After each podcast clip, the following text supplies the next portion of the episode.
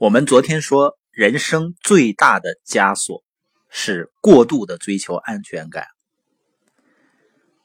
安全感是人们渴望的，是人们想要的，但呢，却成为了很多人最大的负担，把人们困在原地不动。也有的朋友说呢，说父母的期望是最大的枷锁。很多人说。啊，我就是过着父母所期望的生活，为了达成父母的心愿，无奈进入体制内。但是呢，为了父母放心，让父母感到安全。虽然父母感到安全了，自己呢却感到越来越危险。实际上，不光是父母感到安全了，其实你也觉得安全了。真正的枷锁应该是顺从父母给你带来的安全感。从小到大，最主要的依靠就是父母嘛，所以呢，孩子不轻易违背父母的心愿。有的人呢，把这种情绪就延续到成年，依然摆脱不掉。实际上，根本上是人们从来都不敢承担自己生命的责任，因为父母的阻碍可能反倒是最好的检验，他考验你是不是有勇气。去面对自己想要的人生，做出自己的决定是最重要的。是不是自己愿意为这个选择负责？也有的人呢，觉得爱面子或者怕别人说自己是自己最大的枷锁。实际上呢，人呢完全不在乎面子，恐怕也很难。只要你能够控制在不阻碍自己进步的范围内就好。其实过分在意别人的眼光啊，归根到底就是没有想清楚两件事儿，哪个更重要？一件事呢，就是人为什么爱面子呢？为什么在意别人的眼光呢？就是你希望在别人眼中有一个好的形象，能够给自己带来一种满足感。那第二种带来满足感的方式呢，就是你自己取得进步、取得成绩。那别人眼中的好形象塑造起来呢，并不难。说白了呢，这部分可以通过装来达到，所以呢，消耗的时间短，实现起来呢也相对轻松。那相比之下呢，真正的进步就没那么容易了，不光需要的时间长，而且困难也很大。所以呢，我们要想改变。自己过度在乎别人的眼光，在乎别人看法，并不是一味回避这个事儿，而是要让自己切身体会到进步带来的快感，成长带来的快感。等到这种快感慢慢追上了好形象的快感，当你有了面子以后，那么这个对你来说就不是那么值得纠结的事儿了，因为人们在意，还是因为。被别人尊重、看重的需求没得到满足嘛？那人们对安全感的过度追求呢？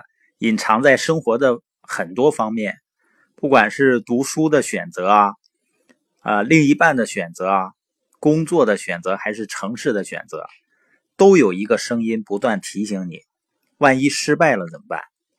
实际上你会发现啊，这是一个万能问句儿，可以和任何场景搭配。尤其现在这个时代啊，有很多的创业机会呢，它的经济风险并不是很高，而且呢，不断的尝试还可以去提升自己，增加经验。但很多人仍然会很慎重，还是不断的问自己：万一做不成怎么办？我说做不成，那你就还是现在这样嘛，或者说最少比现在能够更聪明一些啊。有的人呢，生活过得一塌糊涂，面对一个更好的机会或者更好的选择的时候，也是非常慎重，甚至还问：“别把我带沟里去。”那你以为你现在在哪儿呢？所以在每一件事情上都过度的追求这种安全感，只会消耗掉我们本来就稀缺的注意力。有些人呢，没有安全感的表现就是身边没有几个朋友，没有完全可以相信的朋友，也不跟别人接触，宁可呢跟陌生人在网上、在微信里聊得火热，也不想和熟人聊天，而且还经常害怕被伤害，总害怕被别人利用。明明极度不喜欢自己的工作呢，但是觉得有稳定、有医保、社保，而不愿意去尝试其他的事情。明明对一些东西感兴趣，却因为工资低，觉得赚钱不容易，舍不得花钱去尝试。只要觉得这个东西贵呢，就自我催眠，说自己不喜欢、不需要。然后呢，就缩回到自己的小世界里，不愿意去为自己想要的努力。那缺乏安全感呢，还不敢表达自己。有的人呢，生怕别人不接受自己，下意识里呢，总是想去讨好别人，压抑自己外在的表现，委屈自己，所以过得呢就很不轻松。所以，深刻理解安全感的本质啊，是很重要的。因为它决定了我们很多其他在社会上生存的基本观念，比如说呢，合作和信任的本质。我们都知道啊，现在是团队合作才能够梦想成真的时代。那合作究竟是什么呢？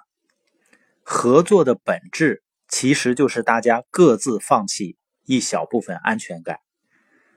并把那一部分安全感呢交给合作方来保障。那信任是什么呢？信任是相信对方不会利用自己主动放弃的那一部分安全感。所谓的缺乏安全感呢，其实就是不相信别人竟然可以不利用自己放弃的那一部分安全感，所以只能自己去百分之百的搞定，是不是很心力交瘁？所以一个。缺乏安全感的人，如果你跟他合作呀，很难建立真正的合作关系，因为他很难去信任别人嘛。包括婚姻中也是这样。那勇气是什么呢？勇气就是有的人呢，即使在孑然一身的情况下，还勇于放弃部分安全感。通过这两天的学习，我们是否意识到是什么阻碍了我们进步？把我们困在原地的，我们是否愿意把这个枷锁去松开一些呢？